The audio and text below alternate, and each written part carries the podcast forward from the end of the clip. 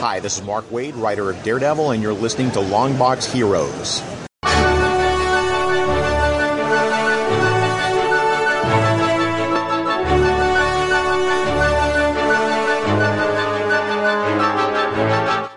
Hello, everyone, and welcome to episode 472 of Longbox Heroes, the Lamborghini of comic book podcasts. I'm Todd, joined with a hanger-on, I mean, co-host Joe. How we doing today? Oh boy, taking shots this early, huh? Shots fired, Joe. Shots Mm. fired.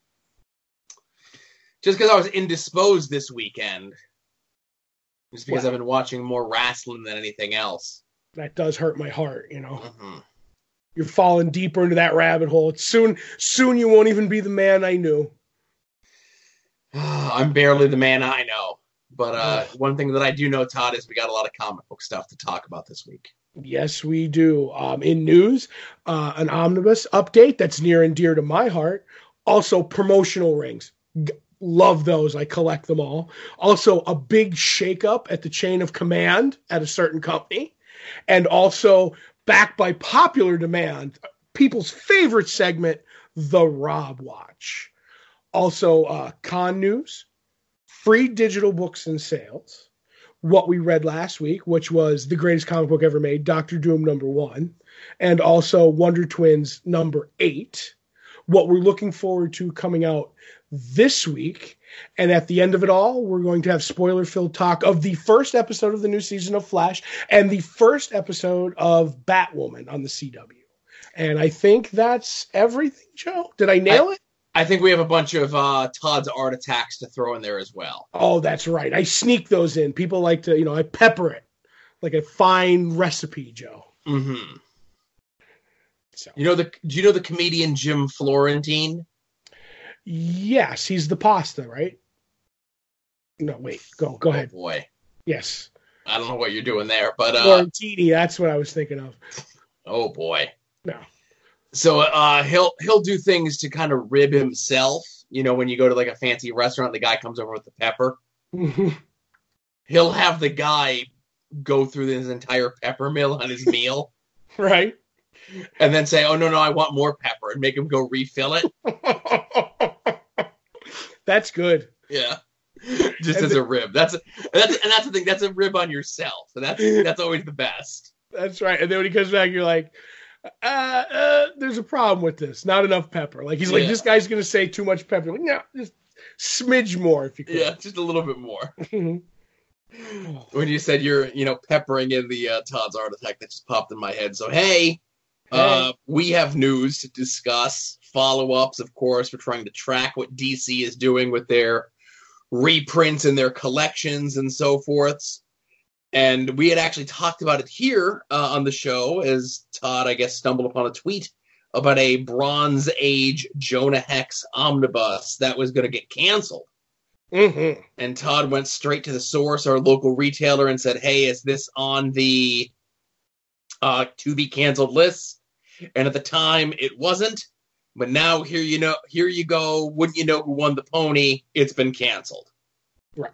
but they even told uh, retailers that it would be resolicited under a new name, get rid of the Bronze Age, which they were wiping away from some of the other stuff, and it's not going to be called the Jonah Hex Omnibus anymore. It's going to be called the Weird Western Tales, maybe with Jonah Hex hardcover now. But everything is pretty much staying the same inside.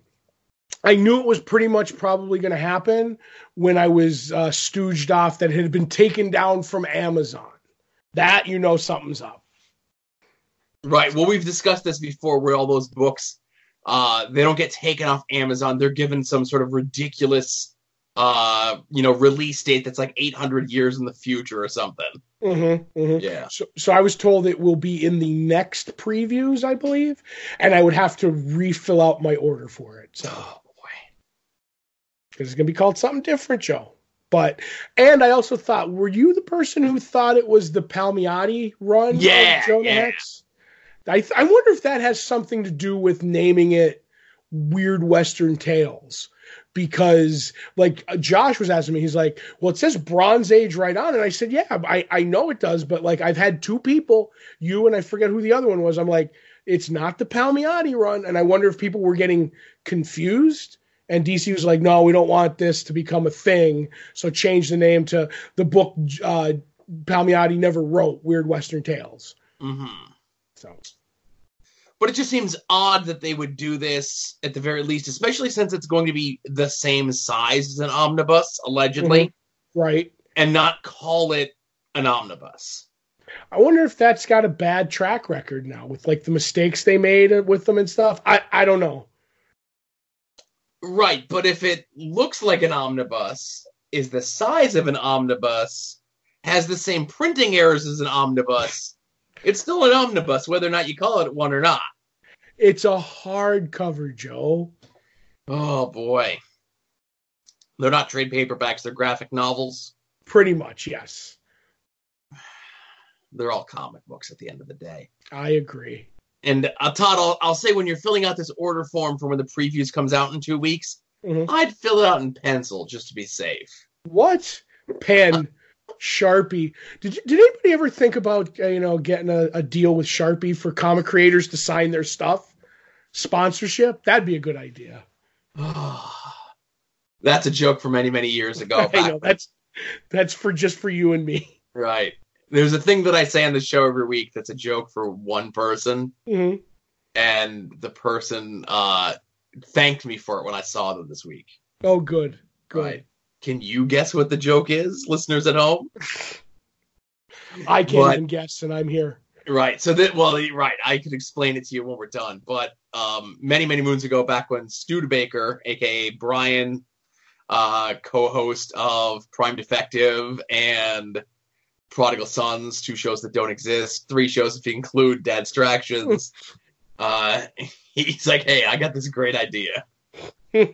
What if right. Sh- you guys broker a deal with Sharpie to uh, get them to be like the exclusive thing of like signing things for comic creators. hmm Like, oh, let me go check out Sharpie's social media presence.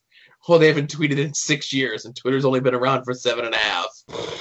And I think everybody already uses Sharpies. I don't think anybody else needs uh like Sharpie doesn't need that. Like they're already being used, right? They don't Right. need to spend money to make sure that their pens or markers or paint pens are in the hands of anyone. You know, that's Right. pretty much who you're using. They're like the Kleenex of pens. Like that. That's Sharpie is what you call everything. Yeah. It, it, every every pen is a Sharpie to people, but not every Sharpie's a you know. It's so that's what it is. I'm just like when you're named the thing, I think you got the you know you got the clout. You don't have to worry about it.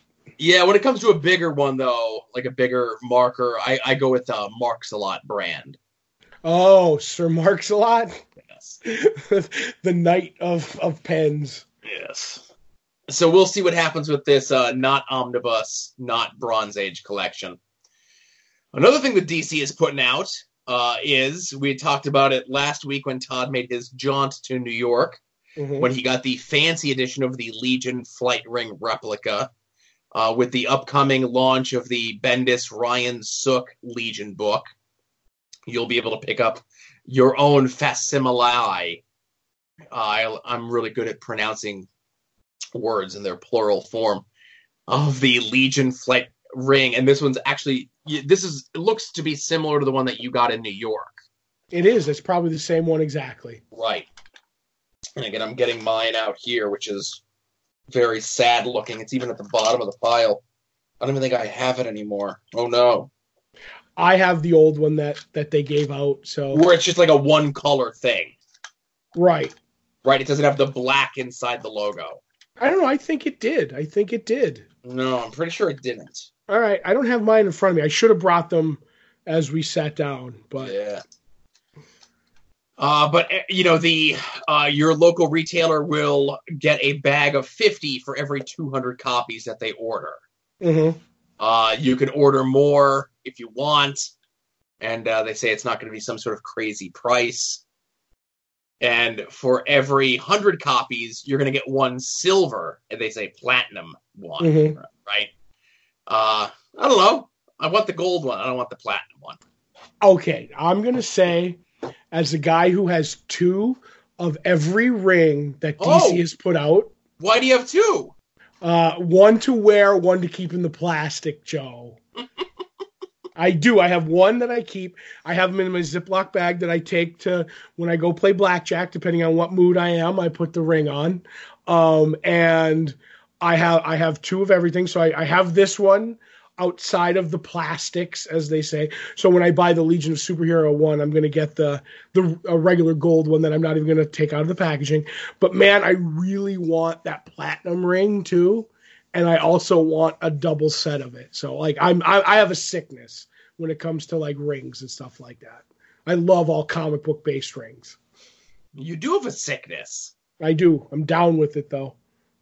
So is this the first DC giveaway gimmick like this since they did them for like Green Lantern at the height of Green Lanternism? No, there was one for Flash after that. The Flash ring came out. I definitely Okay. remember that. I don't remember what it was for. It may have been with the final crisis with Barry coming back, or there was a Oh, story after you know what? It was probably with Flash Rebirth. That's what it. There was a Flash ring with Flash Rebirth, and I'm trying to remember if there was any ones after that that I can't think of. There might have been a Legion one in there somewhere for something. If there was Legion of Three Worlds, maybe they put a ring out for, Maybe. and that's where you got the Legion ring that you're talking about. But those were the two that were after that, and I don't think they did any more after that. Right, I just think it's funny that, like, obviously they're doing a promotion. Great. The Legion's whole gimmick is that they have rings. That's great. Um, but the fact that they're doing like a chase ring. I know that upsets me.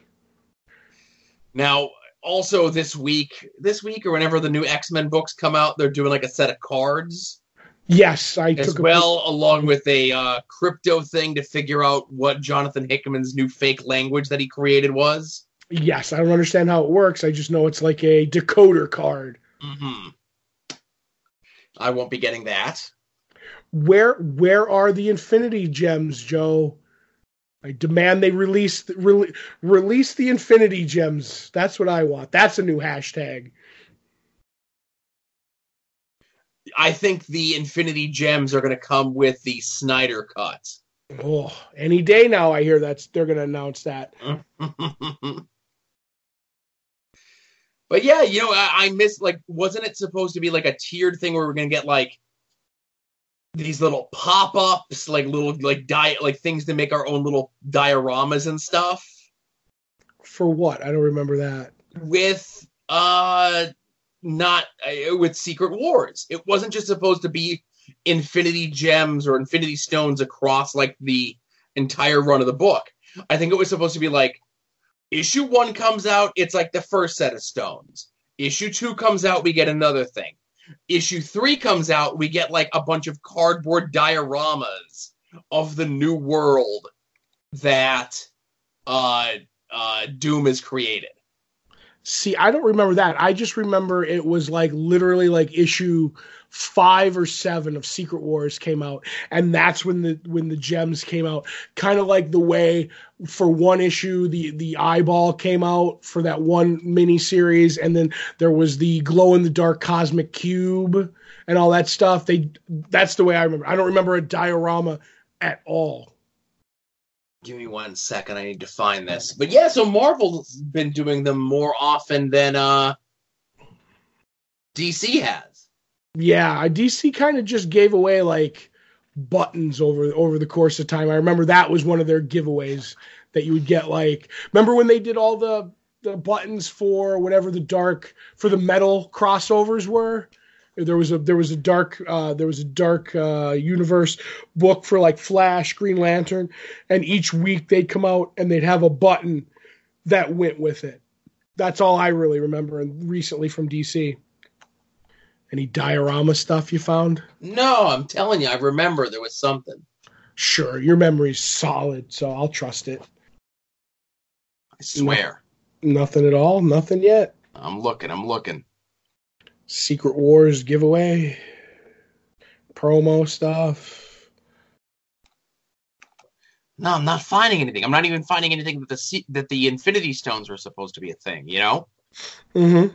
Because that's what I'm trying to look. I'm trying to. So okay, okay. No, wait. Uh, bu- bu- bu- bu- Now, see, in the headline, it says that there's Infinity. Uh, it says uh, Secret War sales, Infinity Stones giveaway, right? Right. Okay, so yes, yes. So, so um, issue Z. Oh, so issue one comes out, right? Mm-hmm. And then it says Marvel's going to be stoking sales with the launch of the Secret Wars titles, along with a similar item to the original Sin Eyeballs Infinity Stones. Retailers will be able to get packs of six Infinity Stones to help incentivize customers into the store, or to just continue bringing fans back to the stores.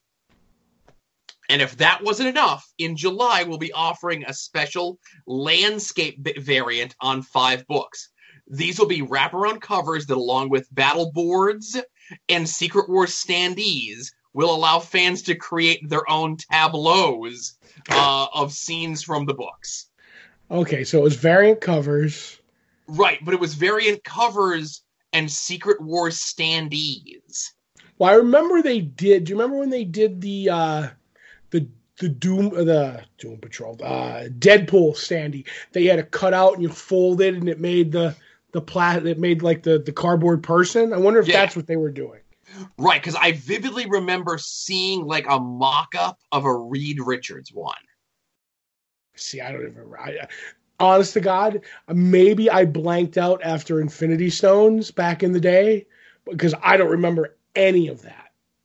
I'm, so luckily you were on the ball on this one, Joe. I knew it wasn't just Infinity Stones, and there was a whole like there was a whole like schedule of them. Mm-hmm. Okay.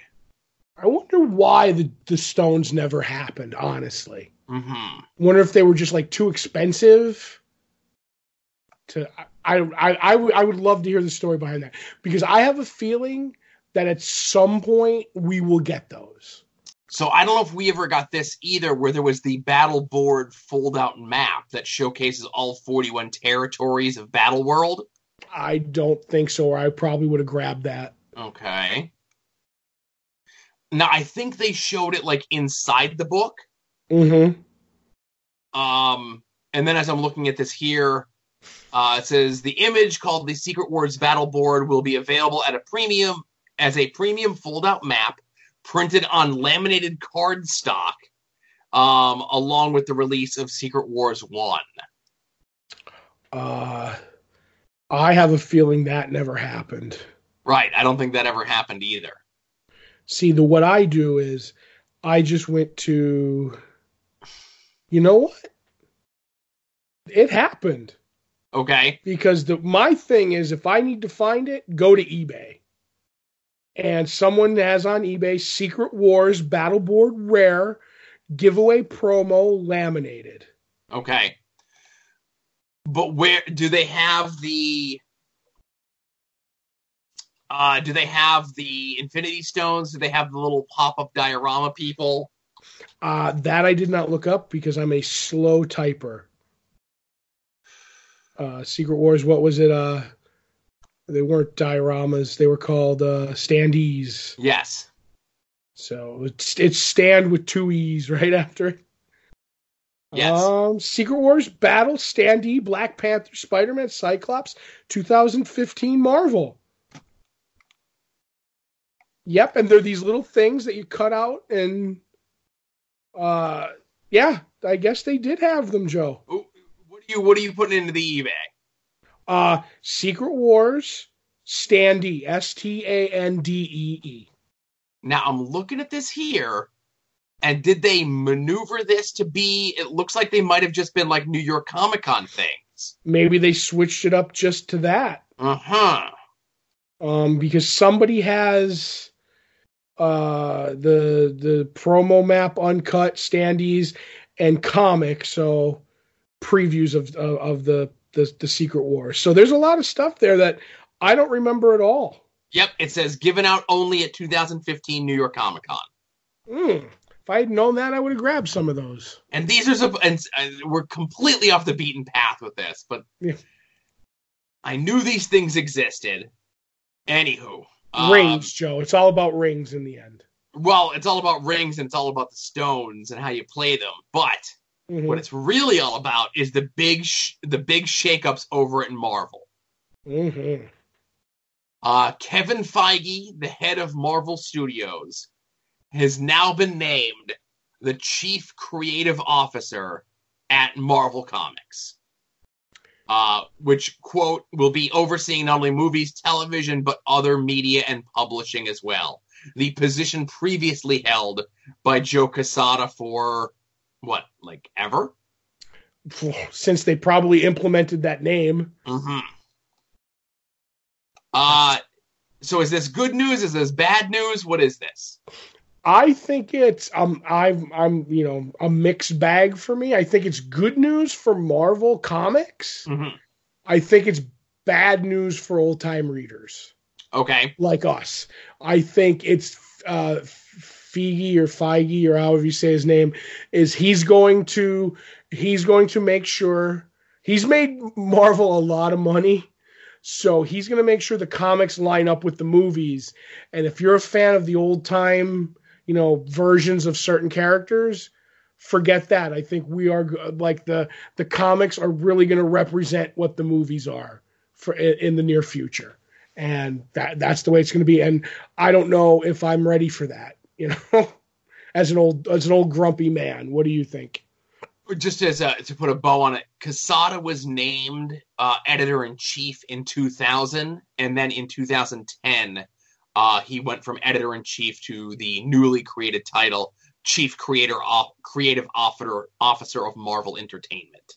Well, there you go. Right. So, uh, you know, I guess almost 19 years he's been in that position. Right, he's nine of the the, the new term, but 19 years, you know, Right. running running the comics. one of the things that I always say is about the con- and I, I guess you're saying old timey people old, like us who like the old versions of the characters, and this is going to be the beginning of moving things toward the comics looking more like the movies. hmm That's what they need to do. That's what they should have been doing nine years ago. I agree. I get what you're saying, but I just think it's going to be more of a wipe the slate clean kind of a thing.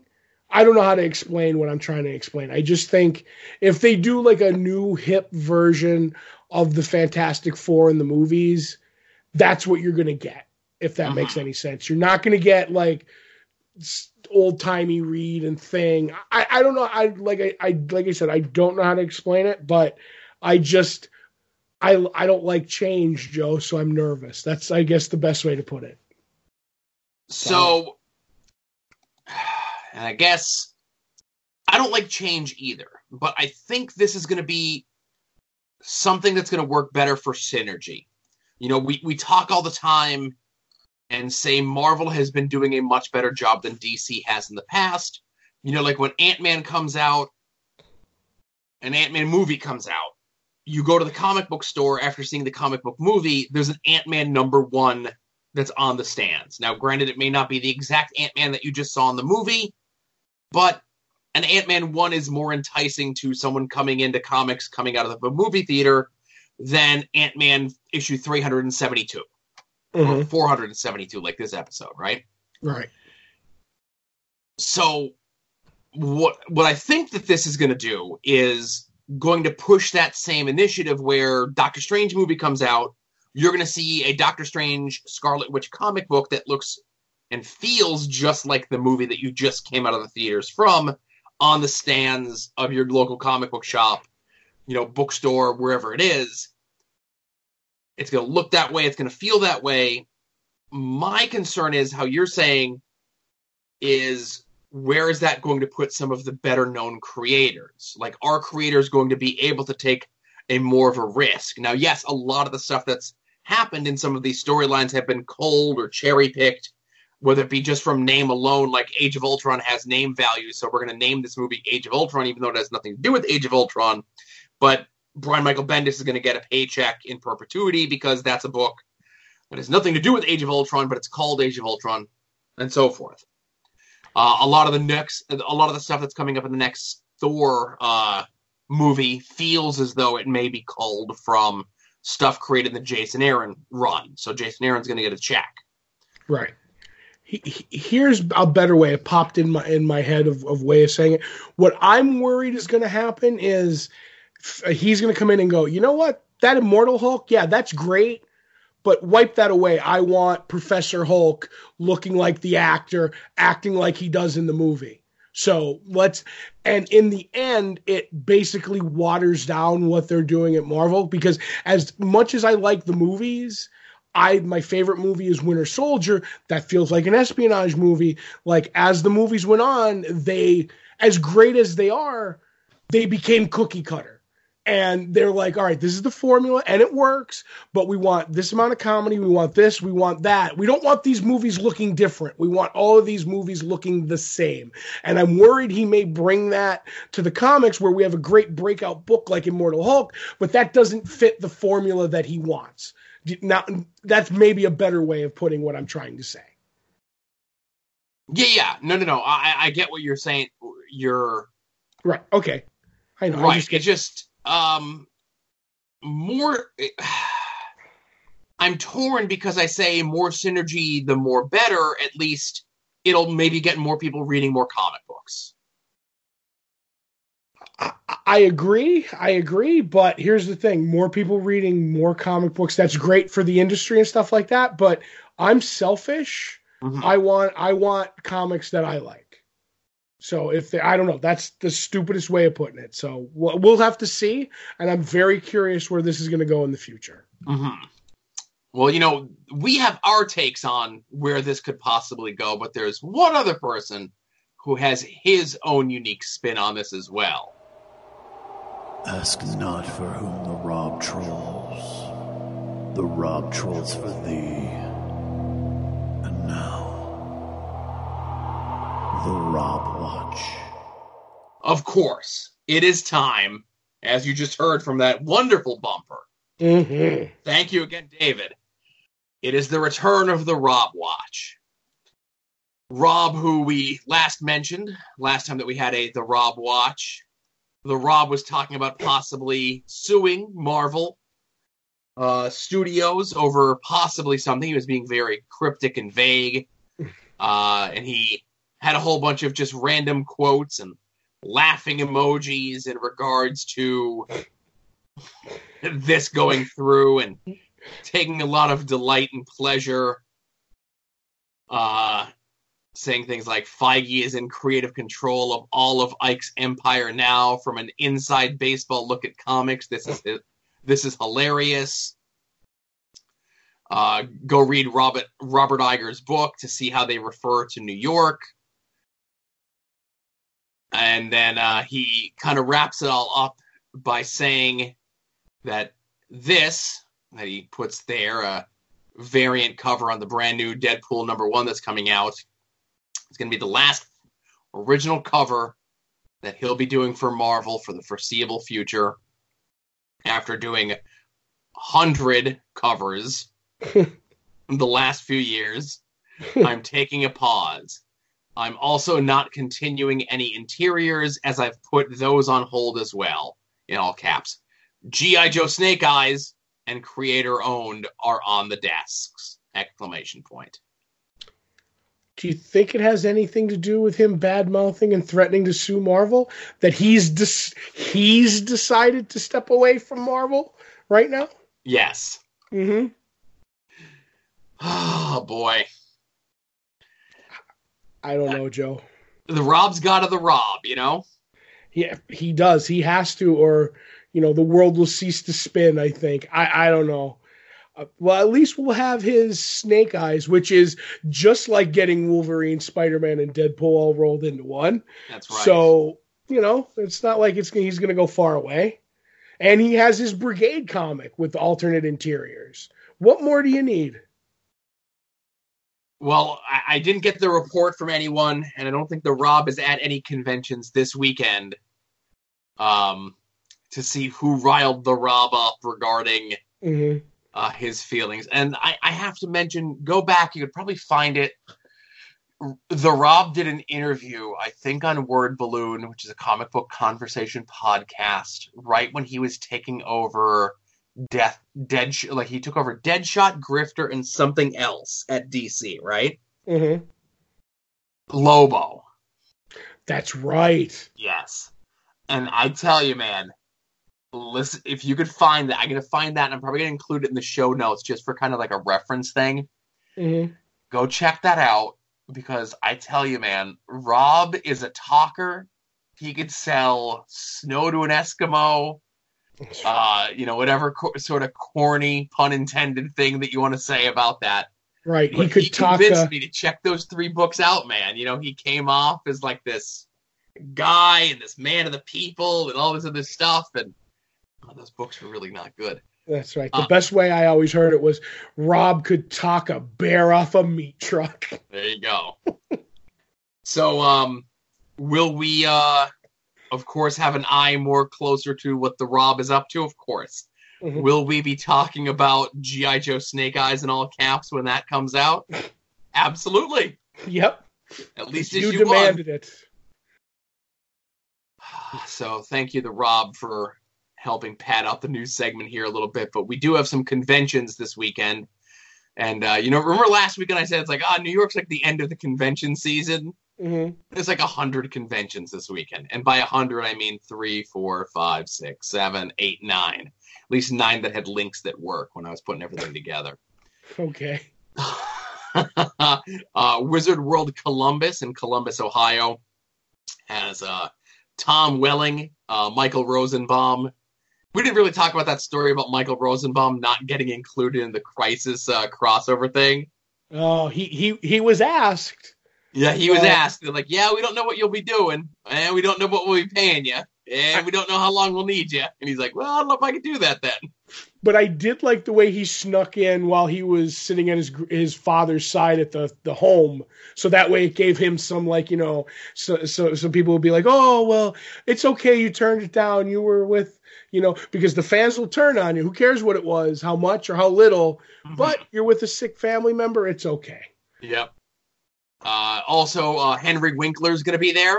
The Fonz. Fonz, that's right. And uh, as well as uh, Devon Dudley, who's uh, getting ready for a trip, I think, the next two weeks. Mm. Getting some uh, blood and or money, perhaps. Oh, Uh, two people who won't be uh, attending that show, the Honky Tonk Man and Kevin Nash, sadly. I'd love Oh. to see them get those uh, Saudi paydays. oh man, I like when Supper Shredder gets paid. it's not like I misspelled Amke or Make or something. No, I just like that you misspelled Super Shredder, and from Right. now on he will be Supper Shredder to me. Uh, Dallas Fan Days in Dallas, Texas. We have Mike Grell, Matthew Modine, of all people, Ooh. and uh, Christopher Eccleston. Hey, glad to see you still making the tour. Happy to be there, I bet. Still charging 80 bucks a shot, just so you know. Good for him telling you to keep your face down if you got glasses on. Fayetteville Comic Con in Fayetteville, uh, some of the Carolinas, north or south. I don't know which is which. Uh, Al Milgrom. Uh, I'm going to guess South Carolina, looking at the list of uh, folks here. Al Milgrom, Larry Hama, Sergeant Slaughter is going to be there, as well as Double A Arn Anderson. Oh, selling some some uh tobacco, right? Some kind of chew? No, why? Why would Double A be doing that? Oh no, blue chew. I'm sorry, wrong. Oh, jeez, crow, that his poor wife. and another one, and this maybe I'm wrong on Fayetteville. Fayetteville might be North Carolina because the Charleston Con in Charleston, South Carolina, sees Fabian Nicieza, Graham mm-hmm. Nolan, and Koko B. Ware. oh, he's selling Charleston chew in Charleston. I don't know if I don't know if they paid the extra vig to get Frankie there as well, but we shall see. Is he stuffed or is he still alive? No, uh, if you book Koko B. Ware, there's an extra fee for him to bring whoever, whatever parrot he's calling Frankie these days. Ah, I like that. That's a good gig. Uh-huh. Uh, the Hamilton uh, Comic Con in Hamilton, Ontario, Canada. Gerry Conway, Leonard Kirk, uh, and then media guest Richard Grieco is there. Oh, Richard Grieco. You know, Like Richard Grieco and Matthew Modine are now on a list where they just have mm-hmm. an asterisk next to their name to see what they're going to be doing with the rest of their life for the rest of the year, right? Right. But this convention also has a plethora of sports and entertainers. Oh God. Mick Foley is going to be there. Oh. Ricky the Dragon Steamboat is going to be there. The Million Dollar Man, Ted DiBiase, Brutus the Something Barber Beefcake, and The Godfather is going to be there. Now, Oh. the, the picture would lead you to believe that he's also going to be appearing as Papa Shango. That's two pictures he could sell. That's uh, listen. The more characters you have, the more photo ops you can charge for. Unless you're the repo man, then you won't do it. Right, he could do the other seven characters. He just won't do Repo Man. Mm-hmm. Uh, Fandemic tours in Houston sees Rodney Ramos as well as uh, Becky Lynch and her super cool wrestling boyfriend Seth Rollins. He's the coolest. Is he really dreamy? Nope. He's he's he's he's he's such a lame. He makes Marge Simpson look look cool. You're such a lame. He's such a big lame. Oh Well, if burning down the Firefly Funhouse makes me lame, then I'm a big lame. Guess what? Save that for the wrestling show. That's right. Uh, Santa Fe Comic Book Convention, Simon Bisley is going to be there. Memphis Comic Con, uh, Scott Snyder, Chris Claremont, David Finch, Peter David, Mike McKone, Scott Kolins, Kyle Starks are going to be there, and uh, a certain uh, exonerated uh, royalty me- member of the World Wrestling Entertainment will be there as well.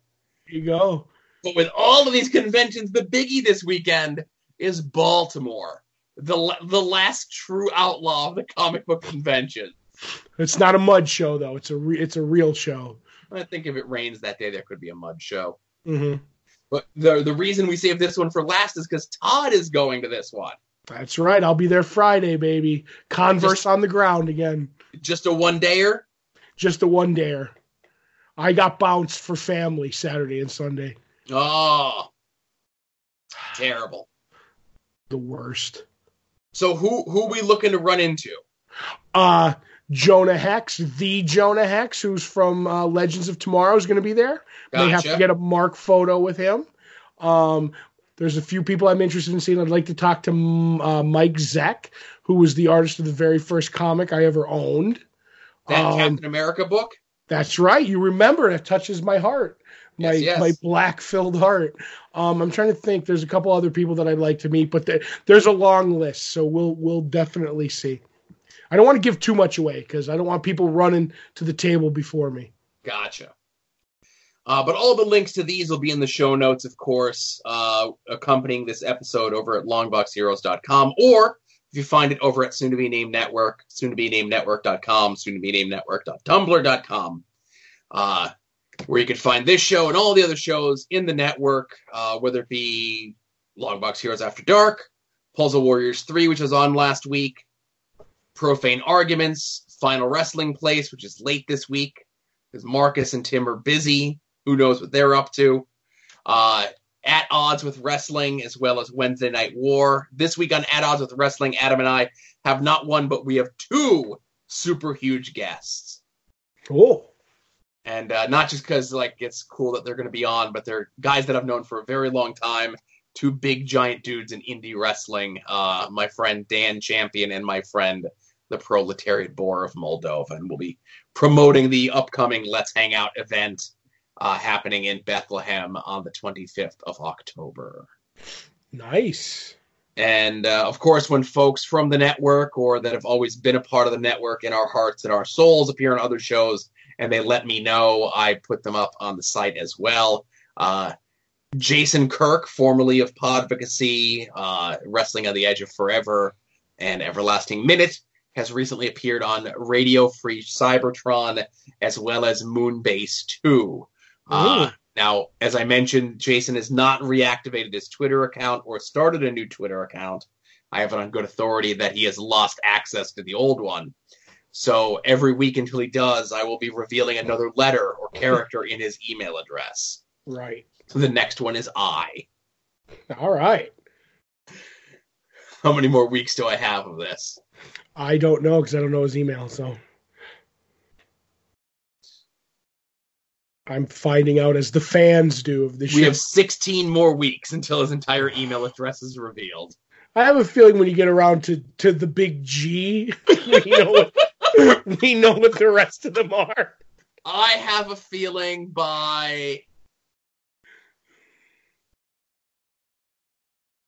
Let's say I got about five more weeks before it happens.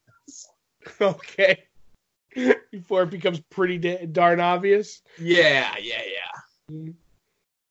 Uh, but all of that will be in the show notes, of course, as well as uh, digital sales and freebies. Uh, tons of sales going on one that's called Image Recommend Reads, Recommended Reads sale. It's just a bunch of random image stuff. Valiant sale is still ongoing. Uh, Top Cow arm of Image is having a sale. Those DC sales of Joker stuff and DC on TV are still ongoing. Uh, DC has added a Tales of the Multiverse sale. Uh, and you better know that Dark Knight Returns is in that. Uh, Marvel is having two different sales going on one for Champions related stuff, and that's more so the new run uh, on Champions, not so much of the older stuff, and a Marvel X Men first volume sale. Lots of sales. So you can find all sorts of things that might strike your fancy there. But one thing that I do have to mention is we are now at two weeks in a row of there being no offers from Marvel of free comics. Oh, Feige put his foot down already. I guess this this is one of the first things we can't give uh we can't give free digital comics to people to get more people to be interested. Yes. That's right. That's you want paying customers, Joe. Can't be giving stuff away. I guess. Well, that you listen, you got to give them the. It's it's like any sort of good uh, drug or sort of gateway thing. The first hit is always free. I agree. But there's a bunch of stragglers there, you know. Again, of course, I keep that list as up to date as I possibly can. Um, you know, as things kind of fall off, I remove them. A lot of the free comic book stuff, the free comic book day stuff from this past year have not been put up yet, which bums me out a little bit. I wish that stuff was there. But uh, what are you gonna do? I don't know, Joe. I don't know what we can do as a society. Yeah. I think we're the hub to find the easiest way possible for the three uh, DC Kentucky Fried Chicken books. Oh, good stuff. I uh, there's where they missed the boat on a fourth, Joe. Uh-uh. I guess they wanted to have a they have a great trilogy there, but you could have had like you know a 32 part. You could have had as many uh, uh, herbs and spices as they have. That's what you need. You know, no sooner do I say that those that the links are all now dead. Oh my god, you killed them, Joe. it's very upsetting. It is. I'm sad now. Let me see. I got to find the uh, updated list. While I'm doing that, uh, let's get into what we read from this past week, Todd. Where would you like to? Uh... I think I'll start with the book I was looking forward to most in Mhm. Doctor Doom, written by Christopher Cantwell and art by Salvador Larroca. Um, this is basically uh, a Doctor Doom book, and it starts out that they are putting a black hole on the moon to get rid of all our like waste and stuff like that. And Doom is 100% against it. So he goes on fake news and has a discussion, and they just run this. The host just runs him down in fashion as you do on you know news shows today. That does not go over well with the Vic. Um, so he's going to get his revenge at some point. As this goes on, we find out that somehow Kang is you know attracted to Doctor Doom. Like he he's been showing up. He, we find out he's been showing up, and they've having having this conversations, and we don't know why. And Kang is kind of like disoriented on like what time it is as a time traveler. Um, and then something goes on that the uh because he was again Doctor Doom was against the the wormhole or the black hole on the moon. Someone attacks it in Latveria's name. He gets blamed. There's a counterattack. So Doctor Doom basically realizes instead of a bunch of people being killed, he decides to to surrender, which is odd for Doctor Doom, but I it really works in the situation to save his people. He only has like to make a split second decision and he's locked out of all his systems and stuff so there's nothing he can do. So he decides to go on the run as the heroes show up to try and bring him down and what I have heard is that this is going to become a from the writer is a buddy book about Kang and Doctor Doom on the on the well Doom on the run with Kang along for for the ride, and I'm like, "You- you have me. I think there was a few times that Doom was just a bit out of character, but otherwise, I think uh, Christopher Cantwell got the good Doctor down pretty darn well. Uh, what did you think of the book, Joe? It's all right. It was all Um, right. Yeah, I don't have the same attachment to Doom as you do. I, I think Doom works better as the antagonist as opposed to the protagonist Mm-hmm. uh, for a story to move things along. Um, he should be the thing moving the story along as opposed to the story moving him along. Right. Um, I liked the I liked the shoot run in by Kang. That's always a pleasant surprise whenever Kang shows up.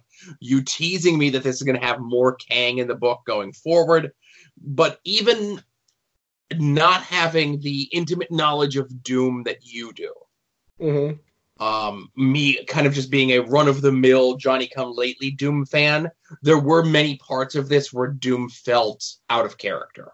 Right. Um, what do you? Th- is there anyone that jumps out at you? Hit. Now oh, so this is more so of an issue as well is a lot of his interplay with victorious his new herald Mm-hmm. who's a relatively new character. I think she was just introduced within the last year in the Dan Slott run on the book. So Mhm. you know we're still getting to know what her deal is in the grand scheme of things. And if this is building up a new relationship between the two of them so be it. But it kind of flies in the face of the already very short pre-existing relationship that's been established between Doom and Victorious. Right. Now, Victorious only shows up for a little bit. Are you talking about the other person that is his right hand man, who's the woman? I forgot. Uh, her name's Petra. No, no, I I mean like he he treats um you know he treated Victorious the Herald. It was like the gold helmety thing looking no, on. I get you. I get you. no, no, I- I know who you mean. I I did like my favorite bit was uh Doom kidnapping and torturing that reporter. Right, which is something like Doom would kind of do. Um, my thing is, I really like the Petra thing because Boris was his right hand man, like the only man he ever trusted. And he's sick, and this is his daughter. So, like that whole interplay just intrigued me. But I'm a big, I'm a big Boris fan. Like, I think the one part, like where he kind of acts out of out of character, is when uh, I can't think of his name. It's not Captain Britain, but Union Jack shows up, and Doom kicks him because I like, well, the fight that doesn't bother me, but he calls him Brexit, and I'm not big on, you know, Doom, you know, uh, like witty banter, if you will. He'd more like, you know, how dare you, you know, lay hands on Doom kind of a thing, instead of like like exit Brexit kind of a thing. I was like, oh, okay, but otherwise, I let a few things go, but I I, I don't know if you know this. I'll probably read more of Doctor Doom. Right. Um you're more inclined to give a Doctor Doom thing the benefit of the doubt. Mm-hmm. Whereas I'm like, okay, you really got to sell me. You really got to give me what for when it comes to Doctor Doctor Doom. Mm-hmm. And this just didn't play to me, which is fine. You know, Mhm. not everything is gonna. Right. So you're so you're pretty much out unless Kang becomes a bigger character. Yeah, if they change the book to, you know, essentially Cannonball Run with the Burt and Dom parts played by Doctor Doom and Kang, I would watch that. I'm booking it in my head as we speak. All right.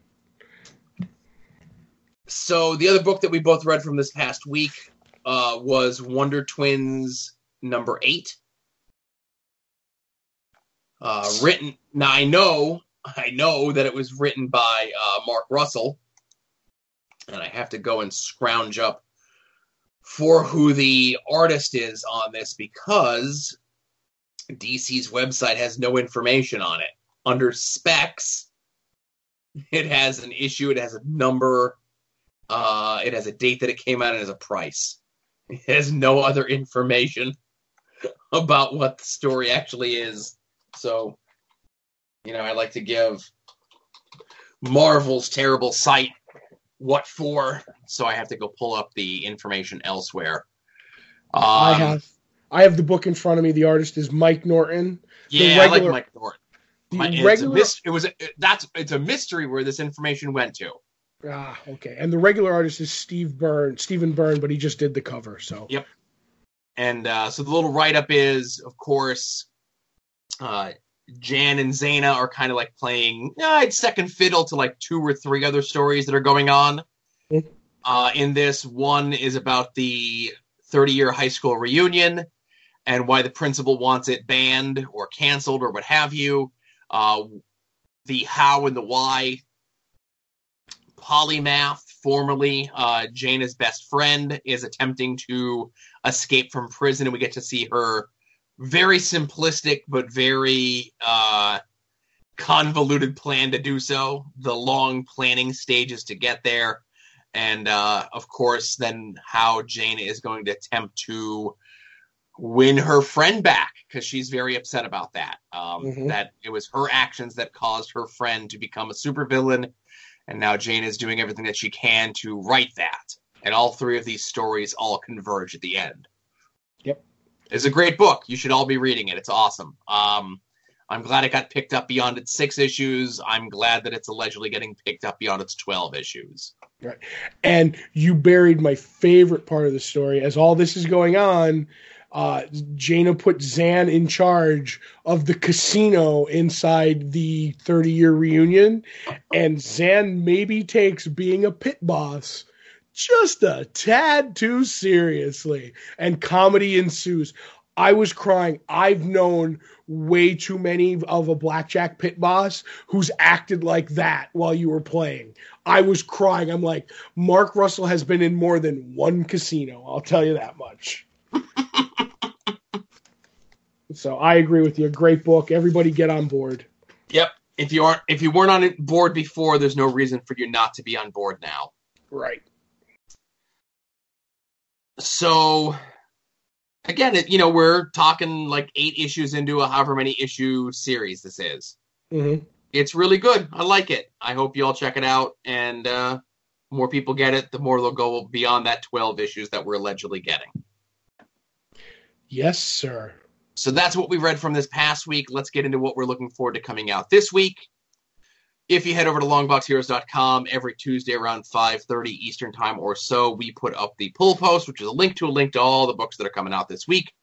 Whether you put your uh, whether you get your books in print, whether you get them digitally, whether you wait for the trades, whether you wait for the hardcovers, or you wait for the omnibus to be canceled and then get resolicited as a hardcover under a different title. Be forewarned, be forearmed, know what's coming out. Uh, Todd and I attempt to guess what the other is most looking forward to coming out this week. I am on a two week streak of getting books correct and Todd not getting anything at all. So I'm closing that gap. I think I'm only behind by six at this point. But uh, you are starting things first, sir. Yes. Is the book you're looking forward to most Absolute Carnage number four? It is Absolute Carnage number four. Yes. Nailed it. Now I'm going to guess the book that you're most looking forward to coming out this week is Flash Forward number two. It is not Flash Forward number two. Wah wah.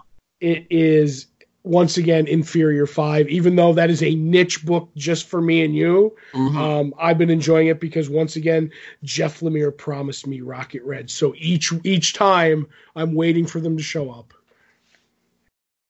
And yeah, I will say, um, if Absolute Carnage was not coming out this week, Inferior Five would have been my book as well.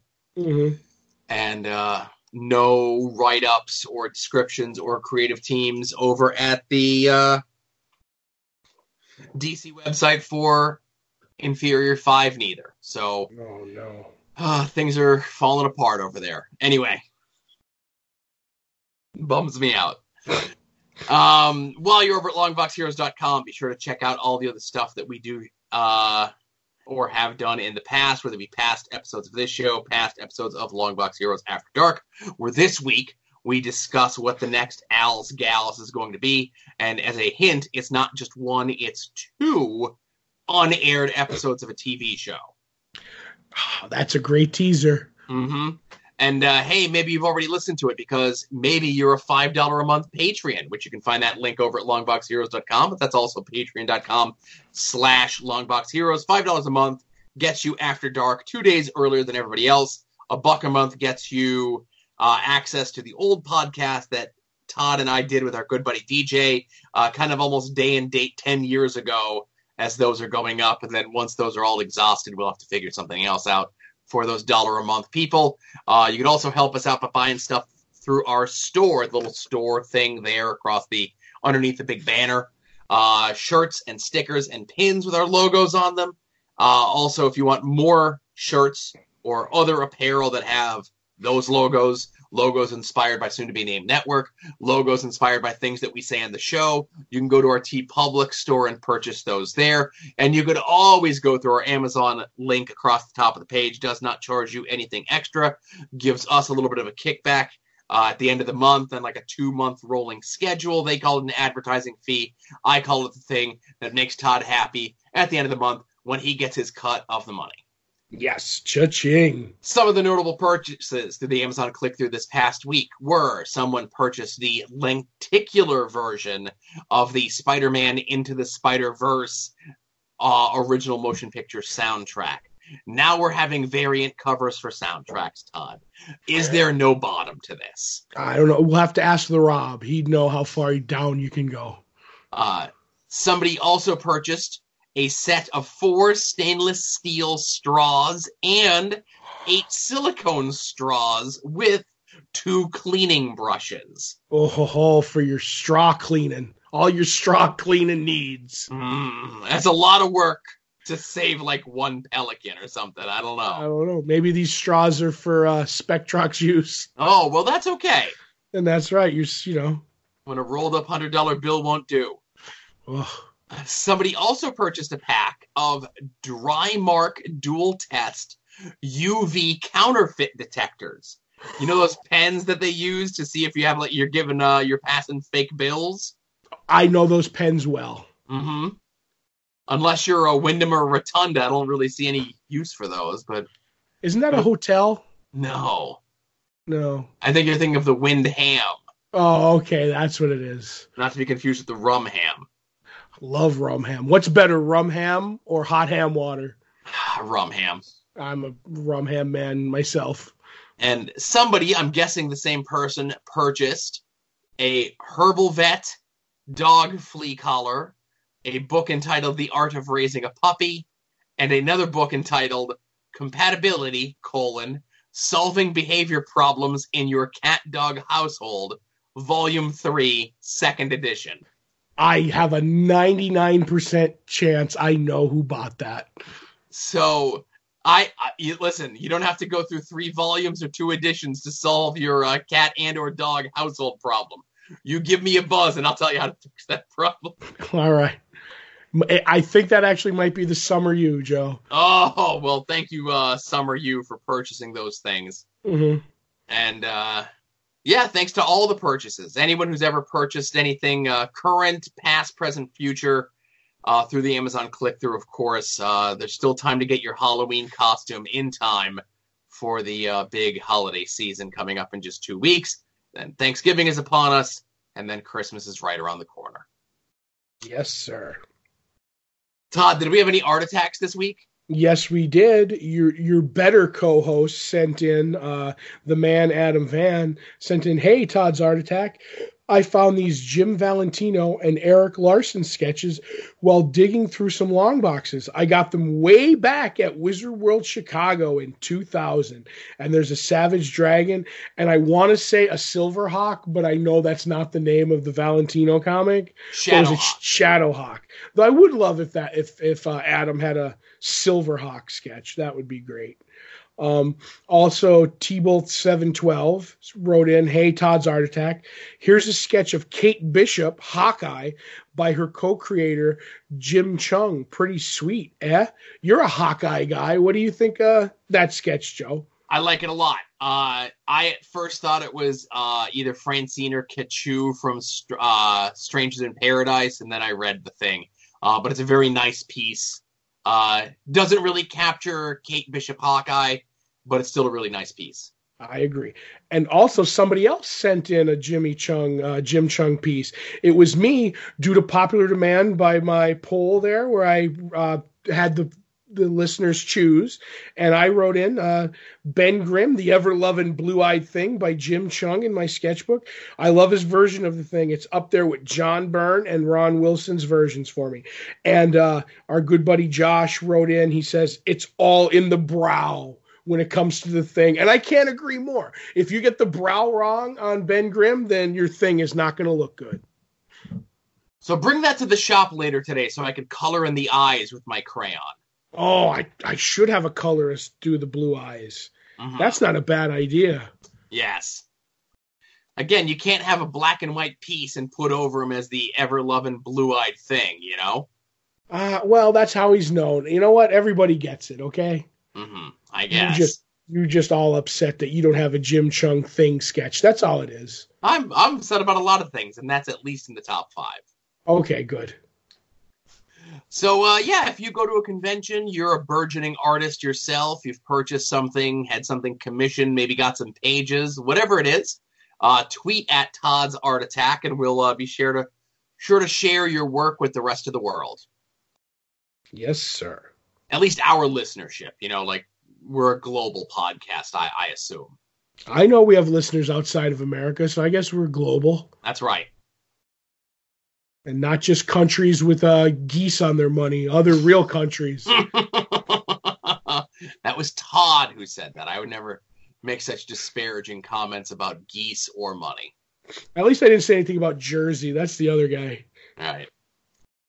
So uh, I guess that's it for this part of the show. We are going to have a little bit of TV talk here at the end as the shows have returned uh, that we are watching. The Flash, and we're going to give uh, Batwoman a r- whirl here at the very least. So if you didn't watch these shows, or you don't care, we bid you adieu. Thanks for listening. See y'all here next week. hmm So uh, let's get Batwoman out of the way. I only got a chance to watch one of the two episodes. Right. There was traffic coming home today, so I didn't have as much time as I would have liked That's right. to devote to it. Um, but I thought it was all right. I thought it looked good. Uh, I thought uh, Ruby Rose, I want to call her Ruby Riot, but I know that's not correct. That's someone Right. else. hmm Uh, I thought she did a good portrayal, uh, even though you could tell that she's short. Yes. They do a good job of shooting her in a way to make her look more imposing, like yes. physically imposing, whether it be out of the Batwoman costume or you know what, ha- or the Batman costume, which is saved for the last act. Um, I liked it. I forgot completely about um the villain being her sister from Yep. the comic books. Yep. Her twin sister. Right, I forgot about that. And then, of course, you know, we can't really go whole hog and everything that they did. And what's the name of the military thing that's coming into Gotham with Bruce Wayne or Bruce Wayne and Batman being gone? The What a crows. And they've both they- been gone for three years. Also, what a coincidence. Right. The crows and I saw I won't get into the second episode too much. They bury that name. Like they just make sure you you hear it a thousand times and it doesn't work for me in a weird Yeah. way because the the the watchers on the wall from Game of Thrones for years were called the crows Okay. because they all wore black and everything. So when I hear them say the crows, I'm like, I don't know if you're trying to leap on that thing or if it's just coincidence, but I hate that they keep calling this this fake police force the crows. I don't know. But I, I enjoyed the episode. I, I I really like Ruby Rose as Batwoman and uh, and Kane and everything like that. Um, I agree with you. The one thing that I couldn't wrap my head around is that, like you said, she's short and she's like you know tiny, and they're like, oh, she just fits in big old Bruce Wayne's costume without any adjustment. Like it's well, like no, oh, he, she she said she says to uh, Luke, she goes, "Make this fit a woman." Yeah, I that's and I'm kind of like, yeah, you just like let me get my sewing kit and change the million dollar suit. I, I get you, they said that, but I kind of laughed at that. I really like uh the sister, the the, the stepsister who was like vapid, and then you find out that she has a whole uh like uh like an underground helping the poor with medical stuff. And I'm like, all right, Yes. that, that gives a little bit more to that character. And I like her. I thought she was just gonna be a throwaway party girl. And I'm like, so I like that. The two problems that I have with the show are the father, because I look at the father from the comic and he was like a strict uh uh, army guy. Yeah. And I don't get that from this guy. I get sleazy businessman. Yes, that's a I great more, point. what That's a great point. I get more Maxwell Lord than I do like milit like um, uh, full like life been in the military. And I'm like no I just the way he looks the way he talks I don't like it. And the girl who play the the actress who plays Alice she's you know Alice is supposed to be Batwoman's version of the Joker and she's supposed to be unhinged and she's supposed to be charismatic and crazy she doesn't have the gravitas to pull that off so she comes off as a watered down version of the joker for batwoman if that makes it she when when she comes on the screen all eyes should be on her and you should be like oh my god she's crazy and what's going to happen next? And in the end i'm just like nope you not the chops to pull it off as far as i'm concerned. Otherwise i i'm enjoying the the show as a cw show um, and i will watch it because it's going to tie into crisis so I'll I keep have to disagree with you slightly on the villain, the si- the the the, the sister, only Right. because in the comic she was like way over the top crazy, where she was just like spouting gibberish that you couldn't follow, right? right So they pare that back a bit, where you get enough of it that it's enough, and obviously you lose a little bit because that's what kind of made the character in the comic, but sometimes it just doesn't translate in the comics, and I think this is as best as in like a, a happy medium that they could kind of find. Obviously, it doesn't work at all for you. It doesn't work as much for me as it could have in the book, but I understand that this in the book couldn't translate to the small screen, but she does get points for having a terrible wig. So There you go. You do love your terrible wigs. That's right. Whether that's supposed to be her real hair or the fact that she is in fact wearing a wig and it is a terrible wig, Right. Points, points, points, points, points. There you go. So,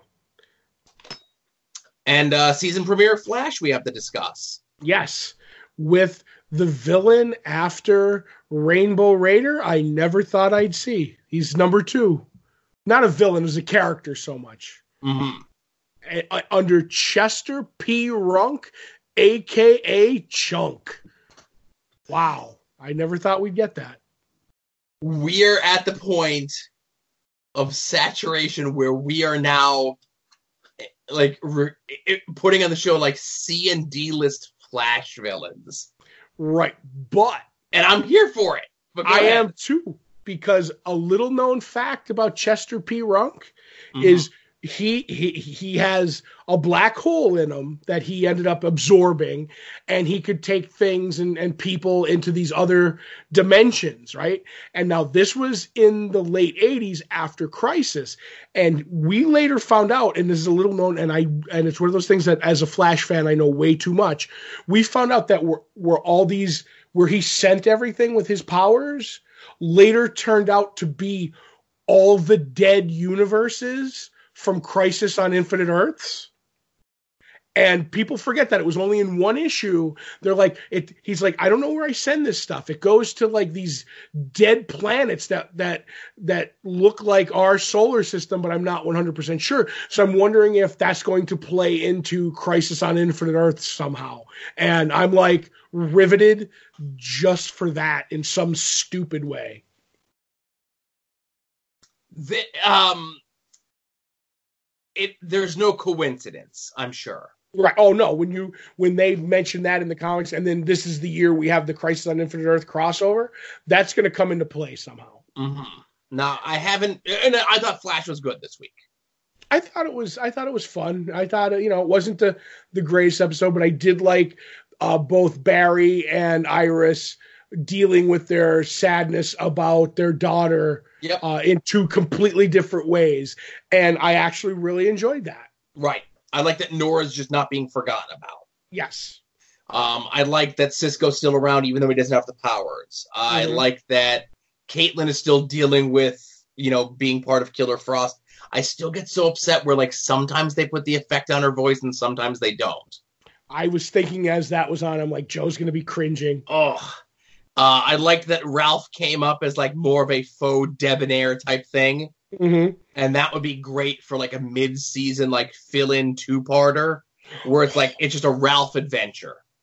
I would love to see that adventure where Ralph has to deal with high society. Yep. I, I or would. anything. You know what I mean? Like he's presenting, like he tells the the Flash crew, like, "Oh, I'm doing X, Y, and Z," and then we, the viewers, get to see what's really going on, which is Ralph bumbling his way through some sort of adventure and kind of like falling backwards into solving the crime. Even though he's a really good crime, it's something like where it's a high society sort of caper, and he Right. bumbles his way through it, but still, because he's such a good detective, solves the crime. he's the fish he's the good detective in a fish out of water story but you throw that on top of just tell that whole story in a complete 50s crime noir detective story boom you have two of the greatest episodes of flash ever told Yep. so, and then at the end the monitor shows up and lets flash know that things have changed Right. The timeline has been shortened to be the uh mid-season finale.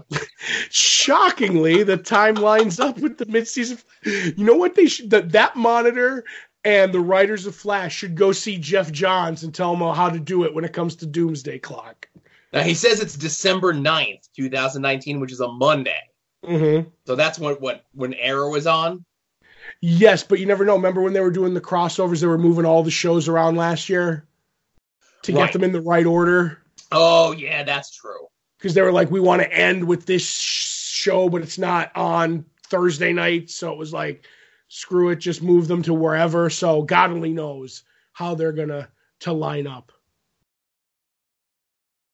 i believe them I, i'll i'll you know we'll see what happens Yes. So uh yeah, I thought Flash was good this week. Um now you'd mentioned about Rainbow Raider. I haven't peeked at like IMDb or anything like that. mm-hmm. Are they gonna call him the Rainbow Raider? oh he was already on Right, but um he was on as a one shot.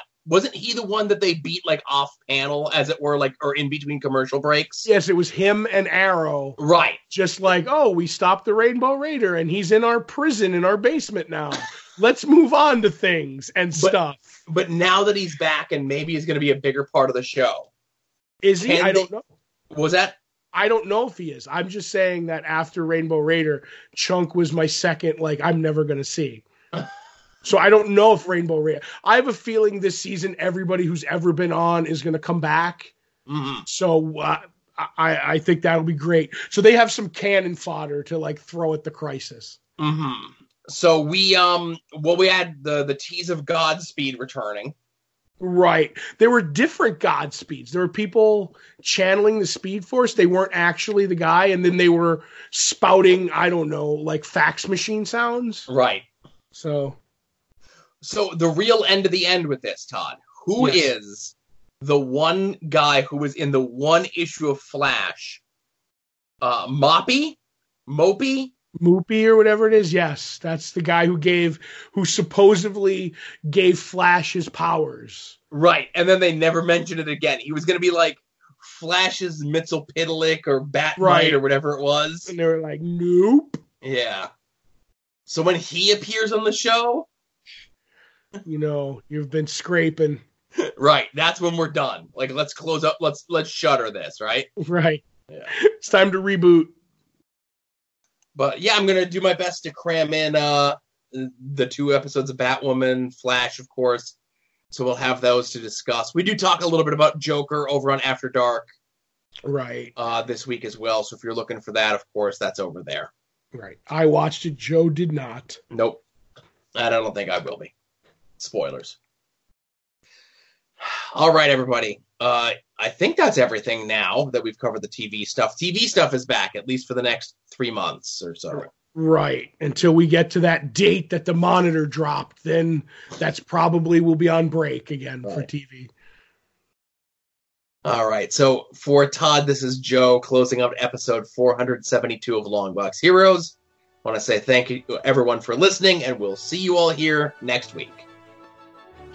Remember, be a faucet, not a drain. Ooh!